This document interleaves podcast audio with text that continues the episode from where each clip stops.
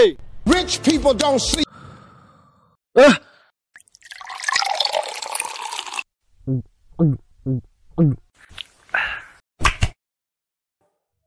Cek cek cek. Assalamualaikum warahmatullahi wabarakatuh. Balik lagi bareng gua Dekiko pertama di Randomly Talk with ada beberapa narasumber di sini. Lu ikutan gak? Sini dekat-dekat apa? Parah banget ya. Sini udah ada Farhan, Mustafid, terus ada juga Tri Aji Kurniawan. Kita akan bahas tentang topik yang akan kita angkat pada hari ini adalah tentang mengenai mengenai apa? Seni, budaya sama cinta ya. sama ada dibarengi dengan agama Iya, dibarengi dengan agama sedikit lah.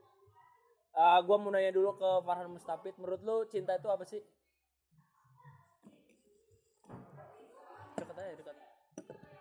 Aji dulu Aji Cinta itu apa, Ji? Balik lagi ke Tri Aji. Menurut lu cinta itu apa sih, Ji? cinta apa ya Deketin, deketin. cinta tadi Gini aja sih biar intim, nah. pengalaman gue tentang cinta apa ya cinta itu bisa dikaitkan dengan dedikasi tadi kan jadi cinta dan dedikasi dedikasi kan sebuah apa ya pengorbanan perjuangan bisa dikatakan itu namanya juga cinta gitu jadi cinta itu bisa gitu sih kalau menurut gue tapi ya menurut pandangan banyak lah pandangan teman-teman kita di luar sana pasti banyak lah tentang cinta tapi cinta itu indah kok kalau kita nikmati Menurut gua cinta itu sama dengan upaya. Maksudnya saat lu berupaya pada suatu hal, entah apa pun itu, wanita, eh, benda yang lu suka atau apa pun itu, dan meskipun eh, objek yang lu cintai itu mengecewakan lu, pada akhirnya lu tetap menjalankan tersebut. Dan itu menurut gue itu adalah cinta. Kalau lu Parhan, cinta itu apa sih? cinta ada cinta ketika tidak bisa didefinisikan adalah abstrak Oh, jadi menurut lu cinta itu abstrak. ya abstrak Seabstrak apa ya cinta itu? Konteks abstrak. Menurut gua manusia dalam eh, yang membedakan manusia dan hewan-hewan kebanyakan adalah berimajinasi. Saat orang berimajinasi, eh hewan tuh nggak bisa berimajinasi, sedangkan manusia itu bisa berimajinasi, bisa berpikir visioner hal-hal yang ke depan yang akan dia lakukan itu apa. Sedangkan binatang ya jalanin aja. gitu. berarti kalau dijalanin itu binatang Iya menurut gua. tapi kalau Makanya orang-orang yang bilang jalan aja lu, itu mah kata gue binatang. kalau kata gue sih perbedaan binatang sama manusia kan Ah, tadi saudara Deki bilang kalau kata gue manusia itu kan berpikir dengan akal kalau binatang kalau kata gue binatang berpikir dengan cara insting ya terus ke- ketika manusia berpikir itu manusia ketika dia manusia berpikir tidak berpikir ah. suatu hal dia tidak mau berpikir berarti tinggal binatangnya Berarti kaitannya sama kayak ini ya kata-katanya Albert Einstein pernah bilang katanya saat lu berhenti berpikir sama aja kayak lu mengayuh sepeda dan saat lu berhenti ya sepeda itu akan jatuh. nah itu Tubruk. Itu balik lagi konteks cinta aduh. Tadi de- definisi menurut cinta lu kan abstrak ya? abstrak abstrak.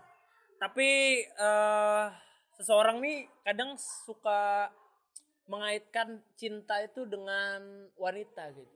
Kenapa tiap orang tuh mengaitkan cinta ya wanita pasti. nggak ada yang tentang apa gitu kayak tentang gue cinta terhadap negeri gue sendiri, gue cinta terhadap agama gue sendiri, gue cinta terhadap budaya gue yang budaya gue sendiri gitu. Maksudnya kenapa orang tuh identiknya cinta dan wanita gitu?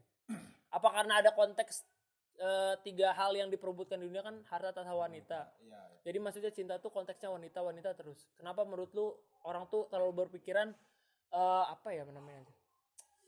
Eh terlalu lurus itu cinta tuh sama dengan wanita gitu. Kenapa menurut lu? karena kalau menurut gua Deketin deketin. apa yang yang dikatain lu kan persepsi mungkin ya Iya, itu opini sih. iya kalau kata gua kan tadi apa sih Cinta kenapa dikaitinnya sama wanita? Cinta sama dengan wanita gitu. wanita terus berarti Mm-mm. berarti dia belum bisa menemukan definisi cinta dek Mm. tuh Karena menurut setuju setuju apa? menikah ada nasib Bukan. Kalau lu menghitung-hitung cinta itu namanya bukan cinta tapi itu kalkulasi. iya Hmm. jadi cinta zaman sekarang ada gak sih cinta Ini, ini. Ada gak sih zaman sekarang cinta? Menurut lu nih narasumber. Cinta. Ada, setiap orang punya cinta.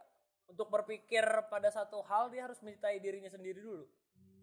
baru dia uh, ber- bisa berpikir gitu. Saat gue mencintai diri gue sendiri mungkin ada ada pikiran yang dia akan tuju gitu.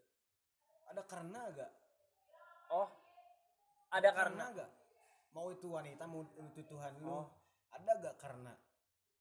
Enggak mungkin ya. Kalau sama Tuhan gimana kalau tanpa karena? Cinta karena dharma maksudnya keharusan aja cinta, cinta sama Tuhan. Kan kalau di konteks kita balik ke agama gitu agama mayoritas di Indonesia kan Islam ya. Ya. Dan Islam pun kayak jadi surat Al-Araf ya. Kita tuh diciptakan hanya untuk perjanjian primordial. Primordial. Tuhan dan manusia. Hmm, ya bang kita ma- kita diciptakan hanya untuk menyembah dan mengakui dia gitu. Selebih daripada itu ya Ada gak itu improvisasi manusia aja sih. yang penting dari cinta ada gak sih zaman sekarang? Yang penting. Dari cinta. Ada. Apa? Karena menurut gua kalau orang nggak cinta orang tuh nggak ber- berpikir gitu. Even dia eh, benci terhadap sesuatu hal mungkin dia karena terlalu mencintai dirinya sendiri akhirnya dia membenci satu hal gitu. Karena dia cinta sama dirinya sendiri terus lingkungannya itu tidak apa ya ngasih media untuk dia mencintai dirinya sendiri akhirnya dia bisa membenci orang lain. Lu idealisme lu dikekang sama orang lain lu benci kan? Lu benci nggak? Kalau bicara idealisme. Ada gak sih idealisme murni gitu zaman sekarang? Ada gak analogi gini gua atau lu terjun ke suatu organisasi internal atau eksternal eksternal. Apakah itu ada nilai-nilai idealisme? Apakah itu materialisme? Ada gak idealis? Gak ada sih katanya. Nah Ya, ya. tapi ya sok. Eh, jadi mengomentari tentang idealisme bisa dikaitkan dengan cinta. Kan akhirnya muncul tadi yang gue katain kalau masalah idealisme dan cinta dan dedikasi pasti yakin kalau kita udah idealis dan dan cinta pasti munculnya akan dedikasi. Apa pun yang ter- terkait dengan itu pasti kita perjuangkan. Contohnya nggak apa ya kita nggak acuh terhadap itu. Tapi kalau idealisme zaman sekarang nggak ada nggak ada ya. Dari pemimpin lah dari kasta tertinggi dari sampai kasta terendah lah. Jangan kalau ter- tertinggi aja RT RW aja dulu iya ya kalau menurut kasta lah ya nggak ada lah namanya sekarang idealisme itu ada Menurut gua kenapa orang lain itu ditekan idealisnya karena hierarki sih. Misal kalau kita ke konteksnya ketatanegaraan, mungkin bisa saja menteri itu bersikap idealis terhadap apa ya, apa yang dikonsenkan misalnya kelautan gitu. Tapi kan dia ada atasnya. Presiden contohnya. Makanya dia idealisme dia bisa dikekang oleh hierarki gitu. Nah, dalam konteks itu lu menyetujui adanya hierarki nggak? Kalau gue setuju sih. gue sih kalau bicara idealis sih apa ya gak ada munafik sih orang sekarang sekarang mau itu politik kampus gak ada gue tapi kalau kata Kalau kata gue ada, cuman dikekang deh sama hierarki yang dia masuk sistem Iya mas, karena masuk si- sistem, Ya. akhirnya dia gak ada cinta lagi Iya. terhadap yang dia ini pertahankan gitu.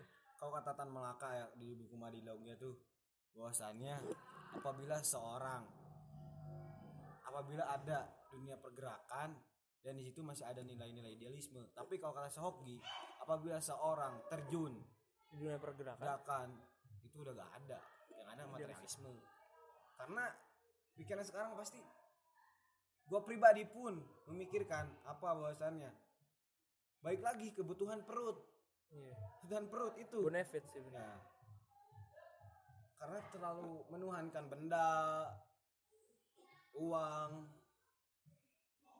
seperti itu dek. Lalu materialisme itu kan mengesampingkan nilai-nilai rohani. Dia tidak percaya adanya percayaan, bertolak belakang dengan idealisme. Kalau kata lu dia kalau orang udah masuk ke dalam satu sistem Ya. dia jadi materialis, berarti konteks yang diangkat sama Sujiwo Tejo mengenai sugih tanpa bundut eh, ben- ber- apa Tanpa bondo. tanpa bondo tuh nggak ada lagi tuh. Jadi bagaimana orang bisa beridealis? Nih, oke, terus Bagaimana orang bisa beridealis? Ta- tapi dia bisa juga memenuhi kehidupan perutnya. dia harus bisa mengkaji diri sendiri dan siapa tahu dan siapa itu Tuhannya. kaji dulu penelitian diri memfanakan diri. Aku ini siapa? Aku ini siapa? Aku ini siapa? Setelah ada jawabannya di situ mempunyai nilai ideal seperti supi orang-orang supi pada zaman dulu. Dan tokoh-tokoh di Jawa pun tuh Abdul Qadir Jailani Syekh Titi Jenar kalau di Persia tuh Turki Jauddin Rumi Ibnu Sina Ibnu Arasyid Ibnu Ini sini. Ibnu Arabi. Orang itu ka- memfanakan diri karena diri kita gak ada. Aku ini Allah aku ini Tuhan. Itu konsep dari Manunggali Kaula Gusti. Jadi kalau Yang diartikan sebagai? Aku ini Tuhan. Eh desk de- artinya apa tuh? Kenapa dia bisa menularkan diri eh, menur- berarti kalau kalau teksnya kayak gitu Firaun tuh benar dong. Kalau dia bahwa dia menyebut kalau aku adalah Tuhan. beda beda konteks Apa tuh perbedaan konteksnya? perbedaannya adalah karena Firaun sendiri kan terlalu mengagul-agulkan lalu menuhankan berbeda dengan orang-orang yang berpikir secara rasional rasional kan. Orang-orang sufi itu sau. Kayaknya banyak pencekalan di situ. Perbedaan filsafat barat dan filsafat timur. Karena untuk mengkaji ini luar biasa. Luar biasa. Seperti apa yang disebutin Pak Iwan. Enggak kalau kata lu kan aku adalah Tuhan. Iya. Maksudnya tuh interpretasi bahasa luas. Interpretasi Mungkin- bahasa luas. ya banyak lah. Kita bisa kalau artinya kita- dalam konteksnya bukan buruk kan? Maksudnya Bukan. ah, bukan aku menuhankan diri sendiri bukan. balik- tapi aku sebagaimana Tuhan gitu. iya sih. Aku tidak mencintaimu aku mencintaimu bukan namamu rupamu wajahmu tapi aku mencintai jatmu kalian yang berada di lautan pertanyaan dan lautan penjelasan akan mendapatkan mutiara sendiri-sendiri dari gelas dari dasar pasir akal kalian masing-masing. Tapi emang bener sih karena Allah pun kalau kita konteksnya ke agama mayoritas seperti Islam gitu Allah pun telah memberikan beberapa zatnya kepada manusia kan? Iya. Cuman tinggal kesadaran mungkin ya dari manusia itu sendiri. Sebenarnya kita nih nyata apa enggak sih? Apa konteks nyata menurut lu? Kata menyebab kalimat. Kalimat menyebab kepribadian. Kepribadian menyebab mata. Mata menyebab keseluruhannya keseluruhan menyebab kita. Kita terjebak semuanya artinya menurut lu kita tuh nggak nyata? Fana kita ini fana. Kita tuh fana. Kita ini so kalau misalnya kita tuh fana lebih baik manusia itu tidak mau menekan hal materialisme saja. Iya. Jadi kalau kita flashback ke zaman dahulu ya maksudnya kita flashback ke sekarang kan mulai apa ya? Budaya membaca budaya mengingat sejarah yang bagus budaya menirukan apa ya apa yang sudah dilakukan gitu loh. Sudah dilakukan oleh pendahulu-pendahulu kita yang baik itu kurang sekarang ini. Jadi zaman dahulu kan kayak eh, Jawa itu membahasakan tentang yang dikatakan Bang Farhan itu kan tentang sufi sa- satu penenangan diri kan. Sesuatu kalau kita itu namanya bisa dikatakan tirakat. Di Jawa tuh tirakat. Hakikat. Eh, bisa dikatakan semedi. Semedi bersemedi. Sebenarnya itu kan eh, itulah yang apa ya antara kita itu bisa langsung lah berbincang-bincang dengan Tuhan gitu. Nah itu. Berbincang-bincang. Diksinya itu. Kayak kita itu apa ya bisa ngobrol gitu kayak Tuhan. Kayak kita tuh per- menerima wahyu. Sebenarnya sebenarnya ya kalau dalam konteks itu kan kita menerima sebuah petunjuk gitu. Hidup itu Sunan Kalijogo itu juga eh, beberapa puluh hari itu pasti semedi di kenapa namanya Kalijogo? Karena dia semedinya di pinggir sebuah kali gitu sebuah sungai gitu. Dia di, di- mendiam diri untuk menemukan bagaimana sih cara menyebarkan Islam gitu. dia itu bagaimana dulu menyebarkan Islam itu pasti melewati melewati hal-hal kayak gitu seperti Rasulullah kita kan juga di ber eh, diam diri di Gua Hiro kayak gitu kan Sampai Ibrahim Ya. baru beberapa 60 tahun baru menerima wahyu-wahyu itu sebenarnya sih penerimaan berarti kata lo kalau misalnya manusia itu harus eh, men- eh, belajar untuk cinta belajar tentang cinta dia harus merefleksikan dirinya sendiri Iya, iya, iya. merefleksikan Poinnya dirinya itu. sendiri poin poin dari Tapi apakah dengan refleksi saja tanpa ada ikhtiar tetap bisa menemukan namanya cinta? Harus seimbang Sampai mana konteks keseimbangan? Keseimbangan menurut gua fana sih. Maksudnya setiap orang tuh relatif Ya, maksudnya. beda beda beda Seimbang menurut lu, tidak seimbang menurut gua gitu. menurut lu seimbang tuh dalam konteks cinta itu ikhtiarnya seberapa, refleksnya seberapa gitu. aji aji Eh, masalah kayak gitu ya emang bener sih kata lu juga masalah tentang itu Penyeimbangan. Penyeimbangan diri. penyeimbang antara refleksi dan bisa ikhtiar. dikatakan dengan angka kan? Angkanya 1 sampai 10 tuh nggak bisa. Biar imbang tentang tentang penyembangan diri. Ya menurut gue sih apa ya nggak ada juga apa ya ya itu masalah tentang bagaimana kita caranya imbang dengan hari kemudian dengan hari sekarang gitu. Itu harus seimbang. Ya bagi gue sendiri juga masih belum imbang. Masih con- condong ke memikirkan duniawi gitu loh ke depan tetap tadi lah manusia ini pasti ketakutan ya, punya rasa takut. Nah bang.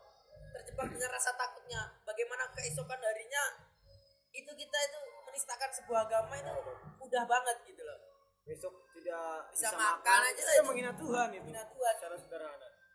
Ya, jadi kayak se- seimbangan itu ya menurut gue itu Ikhtiar dan refleksi. ya ikhtiar dengan refleksi itu apa ya? Ya saat ini sih tetap ikhtiar gitu. Refleksinya tetap kurang gitu bagi manusia itu. Enggak ya makanya tadi pernah gue bilang kalau kita itu udah lu- melupakan meninggalkan apa yang diajarkan oleh yang terdahulu. Yang pertama kali ya Rasulullah dan penerus-penerusnya lah. Kita itu udah eh, melupakannya gitu loh. Ajarannya yang sebenarnya itu bisa kita refleksikan gitu. jadi ya manusia sekarang tuh condong malah kecondong ke ikhtiarnya usaha usaha aja apa? Tanpa ada sama renungan dia. Apa yang udah gue lakukan? Muasabah. muasabah. Muasabah tadi. Nah, kurangnya muasabah itu jadi PR lah bagi kita semua. Apalagi kita di akhir zaman lah mungkin. Oh pandangan aku sendiri sih. Kalau untuk dengan apa ya? Agama itu kan simbol ya. Baik itu substansi ya harus intim banget dengan Tuhan tuh sebenarnya intim. Seintim apa gitu? intim segala-galanya dengan Tuhan. Kadang gue sendiri juga lupa lupa lupa lupa lupa lupa. Nah kita ini cuma peran kan? Gimana kan? Kadang kita melihat yang kasat mata lalu kita tidak melihat yang tak kasat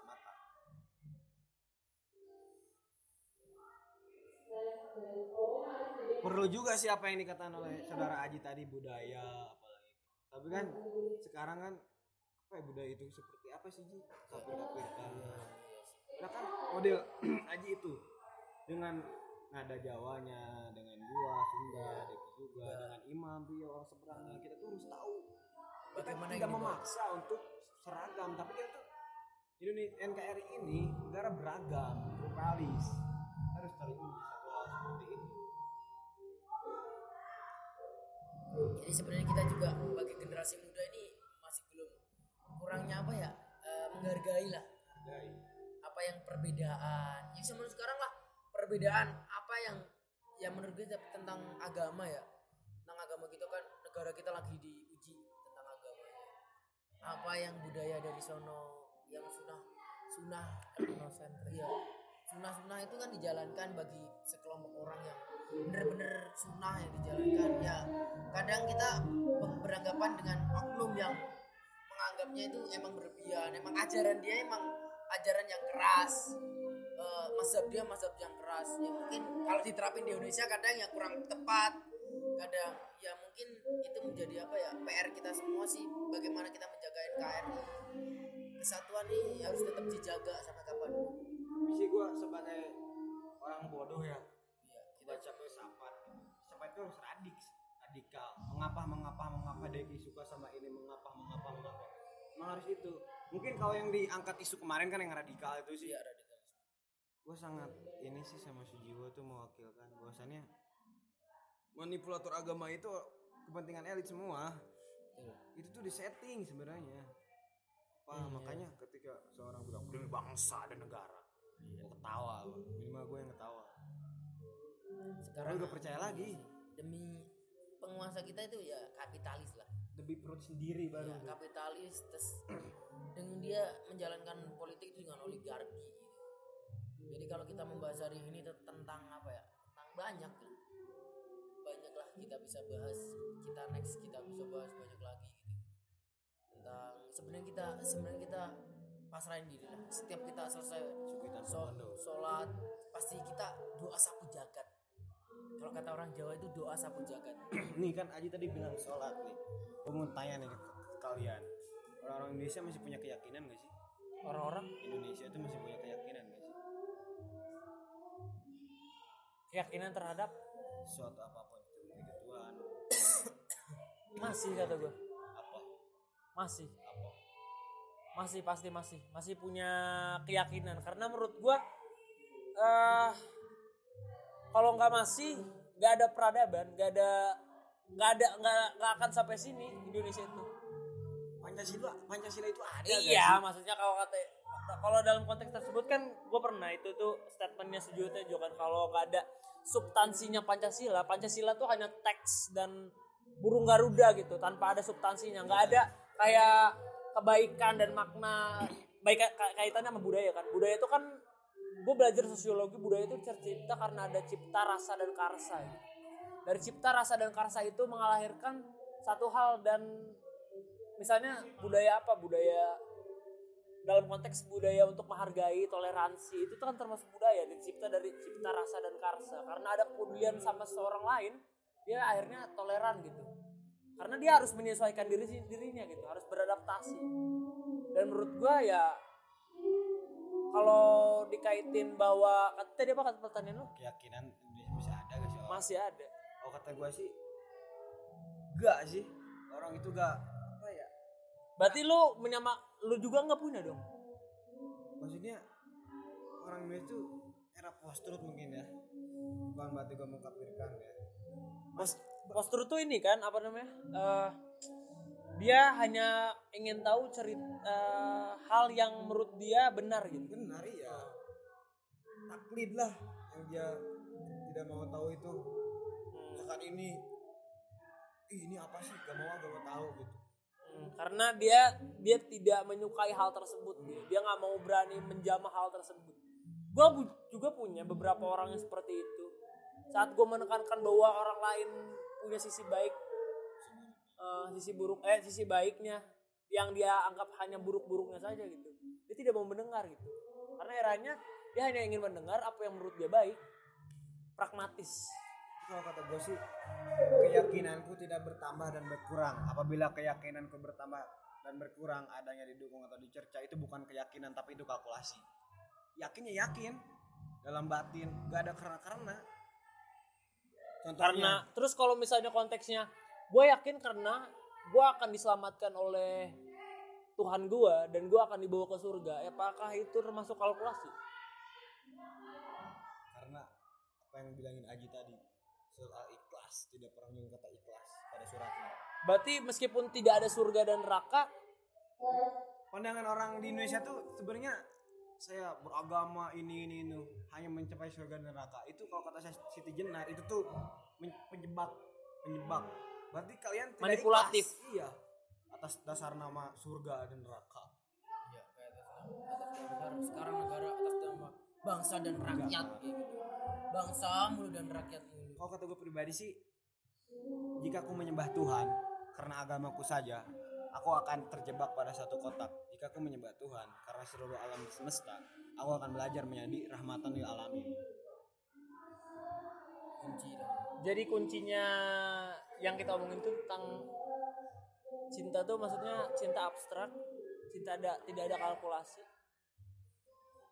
Berkaitan dengan budaya-budaya itu apa tadi? Budaya itu terlahir karena cinta kan cipta rasa dan karsa gitu. apa yang dikatakan oleh Jadi hal yang akarnya cinta. akarnya itu cinta dulu ya baru meramah ke hal-hal lain. Entah konteksnya agama ke negara kah? Negara kah? Babnya subbabnya seluruhnya lah. Mencakup mencakup seluruhnya lah. Lingkupnya juga. Tapi apa yang dikatain Aji tadi kan tentang sholat? Apa tadi Ji? sholat uh, ada setiap kita sholat kan setiap sholat pasti ada doa yang sapu jagat yaitu doa yang kita diajarin lah kita dari kecil mungkin ya. Robana Atina Fidunya Hasanah Babul Akhirati Hasanah Wakina ada jadi kita itu sebenarnya kita itu kan memperasahkan diri kan. Ya Allah berilah kemudahan di dunia dan di akhiratmu nanti gitu. Jadi itu sebenarnya doa yang menjadi pegangan kita semua lah. Pasti di situ ya tadi kembali lagi ke Far, Bang Farhan dia bilang keyakinan. Kalau kita yakin dengan doa itu udah yakin. udah yakin kalau Allah itu akan memberikan kemudahan di dunia dan kemudahan di akhirat itu itu doa itu mencakup seluruhnya gitu loh. Doa Oh. di akhir gitu Kalau kita kaitin lagi ke cinta gitu, apakah gua sah? Eh apakah mem- kalian memperbolehkan bahwa gua menyebut bahwa cinta juga bisa melahirkan benci? ya setuju Jadi pada saat orang terlalu mencintai dirinya sendiri, terus orang-orang di sekeliling, eh, sekelilingnya itu mengekang cintanya terhadap dirinya sendiri, akhirnya orang tersebut eh, membenci orang-orang tersebut karena cintanya pada dirinya sendiri ke orang-orang tersebut dan melahirkan benci gitu. Dan dalam konteks tersebut berarti patah dong yang kata kalian. Kalau cinta itu gak cuma ngelahirin tentang kebaikan pasti ngelahirin tentang kebencian kejahatan. Paradoks iya. Paradoks kalau ditatap tataran marifat tuh wanita anggun makan steak nih. Makan steak anggun sama halnya seperti orang mempunyai binatang atau sapi atau tukang jagal motong. Kan itu kerastek idealnya seperti itu. Karena kalau orang sudah menyampai marifat sudah tidak melihat benar dan salah. Kalau ada orang yang merasa benar yang di teman kalian atau siapa kalian tinggal bilang orang itu jangan sholat. Karena di dalam sholat idina siratal mustaqim hendakanlah kami ke jalan itu karena kami terus merasa menyimpang. Dalam satu hari 17 kali. Tapi kan Allah berjawab di surat Yasin. Kalau wa ada ani buduni haza mustaqim. Bahwa Allah menyebut eh, sembahlah aku inilah jalan yang lurus. Dari konteksnya ihdina bentar. siratal mustaqim itu Nah. udah dijawab sama wa ani buduni haza siratal ya mustaqim. itu kan dari kita dibilang Deki pribadi walaupun pemuka agama yang lain ada yang bilang lurus gak kami terus merasa menyimpang. Analoginya seperti ini gua dosen. Terus Yasmin mau bimbingan ke rumah gua atau gue seorang karyawan. Terus gue punya adik. Dan gue bilang ke adik gue dek bilangin kalau ada uh, mahasiswa kakak tolong bilangin. Kakak lagi tidur. Salah apa benar? Salah karena ngebohong. Hmm. dek tolong bilangin kalau ada Yasmin sakit. Benar apa salah? Benar dan salah realitas. Makin atas makin benar makin benar makin benar. Itu sudah tidak ada benar dan salah. Itu titik ilahiyah. Jadi kes, kon- salah juga relatif dong artinya maksudnya menurut lu salah menurut gue belum tentu salah gitu. Makanya kalau kata kata gue yang bisa mengabsolutkan salah atau benar itu hanya agama. Agama iya. Agama. Karena agama punya konteks dan teks. Ya konteks maksudnya teks maksudnya teks ya, bukan konteks. Teks yang menyebutkan bahwa meskipun agama adalah menurut lu tidak setuju bahwa agama itu eh bahwa orang itu hanya menyembah teks ya lu kan gak setuju. Eh lu gak suka lah orang-orang yang cuma nyembah agama itu sebagai teks gitu. Tapi kan karena teks tersebut manusia tahu. Manusia tuh bisa mengerti bahwa mengklasifikasikan mana yang baik dan benar. Karena adanya agama. Coba kalau bayangin kalau nggak ada agama. Di zaman dulu misalnya kita konteksnya ke gak usah bicara tentang Nabi Adam. Manusia kayak Meganthropus paleojavanicus kayak gitu. Kalau kita pernah baca-baca hal tersebut tentang teori Darwin gitu kan manusia-manusia di situ berlaku barbar kan. Primitif gitu. Dia tidak tahu apa mana benar atau mana salah. Sampai adanya agama membuat mereka mengetahui mengklasifikasikan mana yang benar dan mana yang salah. Tapi itu kan gue tadi bilang di teks marifat. Nah, marifat itu seperti itu. Sunan Kalijogo itu udah tidak melihat benar dan salah. Udah tidak melihat benar dan salah. Karena dia udah benar-benar apa ini? Audisi udah benar-benar ketemu Tuhan. Gue pribadi masih syariat gitu kan. Melihat orang gini. Di dalam hati tuh pasti tuh yang ngucapin. Jelek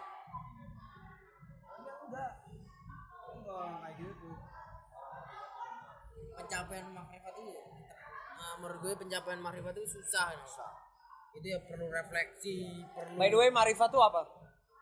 puncak ketemu Tuhan Puncak kebetulan. Maksudnya puncak keimanan seseorang. pencapaian itu Apa aja sih eh, pu- ini buat edukasi aja. Maksudnya apa sih dasar eh hak haki eh, hierarki keimanan seseorang tuh dinilai dari apa? Pertama apa? Paling awal, paling berani primordial. nyebut karena Apa aja nggak apa-apa, lu yang lu tahu. Simpulkan sama kalian surat al ikhlas tidak pernah menyebutkan kata ikhlas bersurat Enggak, maksudnya ini mah konteksnya iman gitu. iman Eh, kan ada level-levelnya gitu. Sampai Ya, terakhirnya marifat. Oh dalam tasawuf tuh kan, dunia tasawuf tuh kan mengkaji diri, mempanakan diri atau menyucikan diri dari hal apa pun itu maupun duniawi. Itu termasuk ke tasawuf terus oh, tasawuf tuh otomatis ber, sebera- ber- barengan dengan filsafat. Makanya lahirnya filsafat timur. Filsafat barat tuh seperti saya ingin makan, tapi saya harus bekerja otomatis. Filsafat timur saya harus makan tapi dengan cara bisa beribadah, iman kepada Tuhan. Saya bisa seperti orang-orang yang ngehikmah, terus seperti itu. Makanya jangan kaget kalau budaya itu di imannya Jawa. maksud tasawuf. Konteks iman tasawuf. Habis tasawuf ke syariat, syariat. tarikat, hakikat dan marifat. Syari oh itu tingkatannya syari apa syariat? tarikat, hakikat dan marifat. Makanya apabila seorang Syariat, syariat syariat tuh kayak kita. ya wajar. Karena kalau orang-orang mah hakikat seperti Mbak Ainun Najib gitu. Jui Tejo, Gusmus, Gusmus, terus MN Kamba tuh. Terus ketika dia berbicara tentang hakikat, apalagi Sabrang MDP itu, pasti orang syariat tidak sepaham, makanya gak ada landasan untuk kafir, kafir, kafir, Syariat, hakikat sama satu lagi tarekat, hakikat. syariat, tarekat. Tarekat tuh konteks eh, si- siapa contohnya? Maksudnya kayak gimana gitu? Sama, Definisinya. sama kayak syariat. Oh sama kayak Terus kalau tadi apa? Memanakan diri. Oh, kalau makrifat tuh paling atas. Saat lu udah berasa bahwa Tuhan lu benar-benar dekat dengan lu gitu. Sampai kata di batang leher ya. Tak usah apa ya, lakoni bisa mencapai itu. Jadi yang kita angkat pada ini tingkat keimanan ya dalam agama konteks agama. Keimanan terus da- tadi apa? cinta Syariat, tarekat, hakikat, sama makrifat. lalu agama itu kan penting ya bagi gua untuk melakukan baik jangan atas dasar agama karena bagi gua bukan membuang sampah tapi menyimpan sampah pada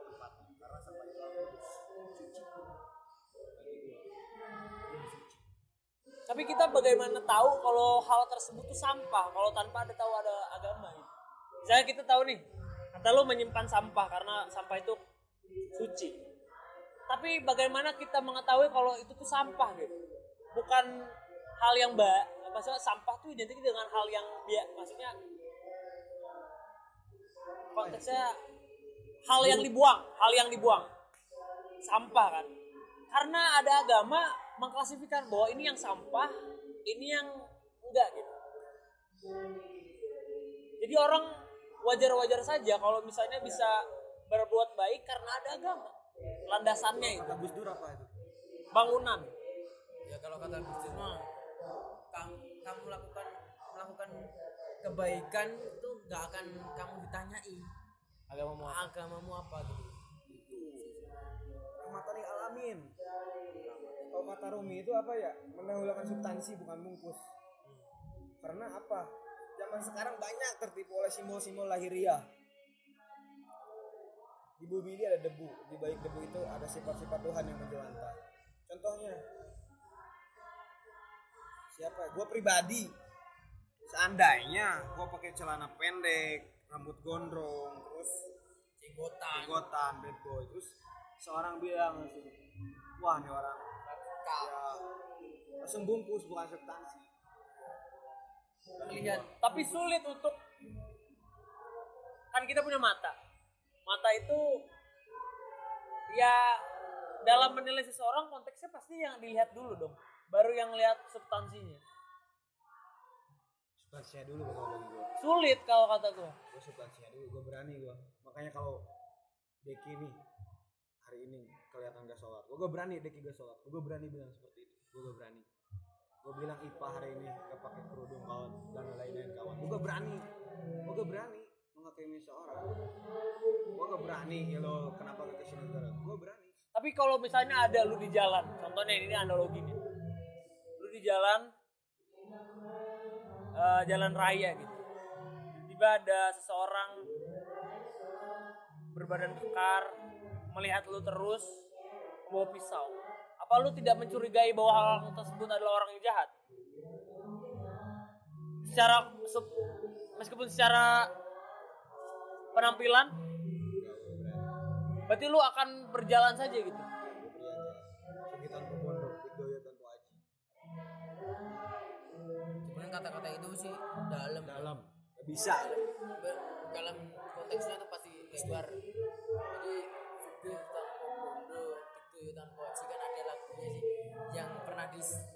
diputar di eh, saat ILC kan. Sugih tanpa bondo dikdoyo tanpa aji itu apa ya? Sugih tanpa bondo jadi nggak melihat benda. Terus dikdaya itu dikdoyo tanpa aji berdiri itu tanpa aji itu. Sewenang-wenang lah apa ya? Banyak lah konteksnya itu bisa dikatakan lebar lah.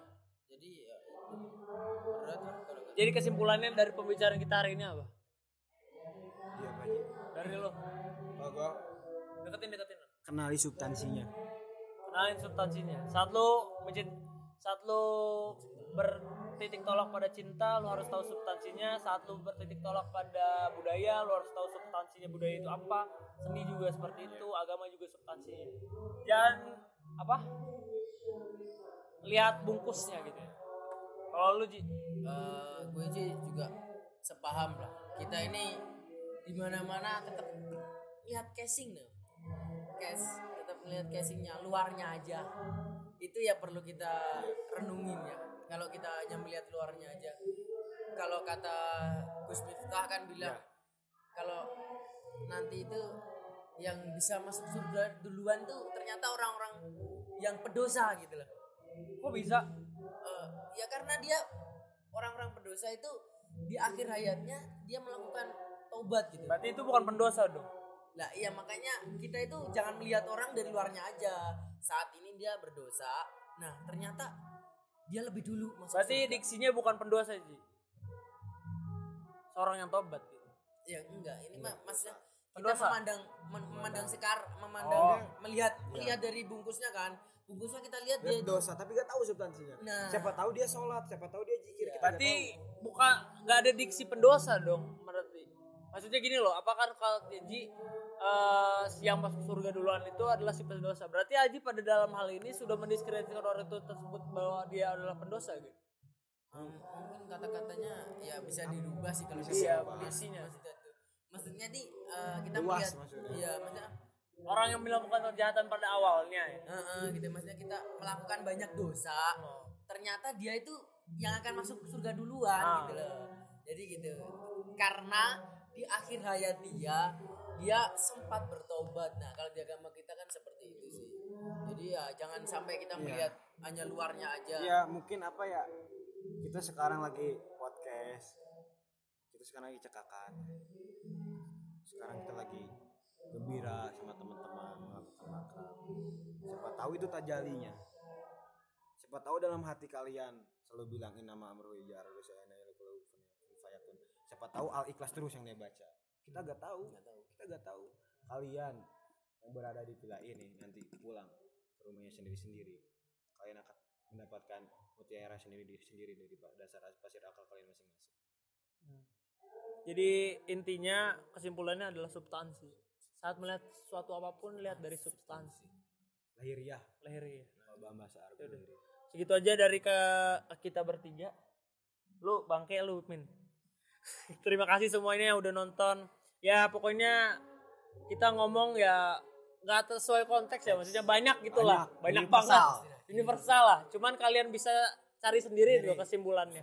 Kesimpulan dari kita ya setiap mana sesuatu adalah substansi gitu. Kita lihat dari bungkusnya. Segitu aja. Terima kasih semuanya. Still sasi always funny and forever classy lah. Thank you thank you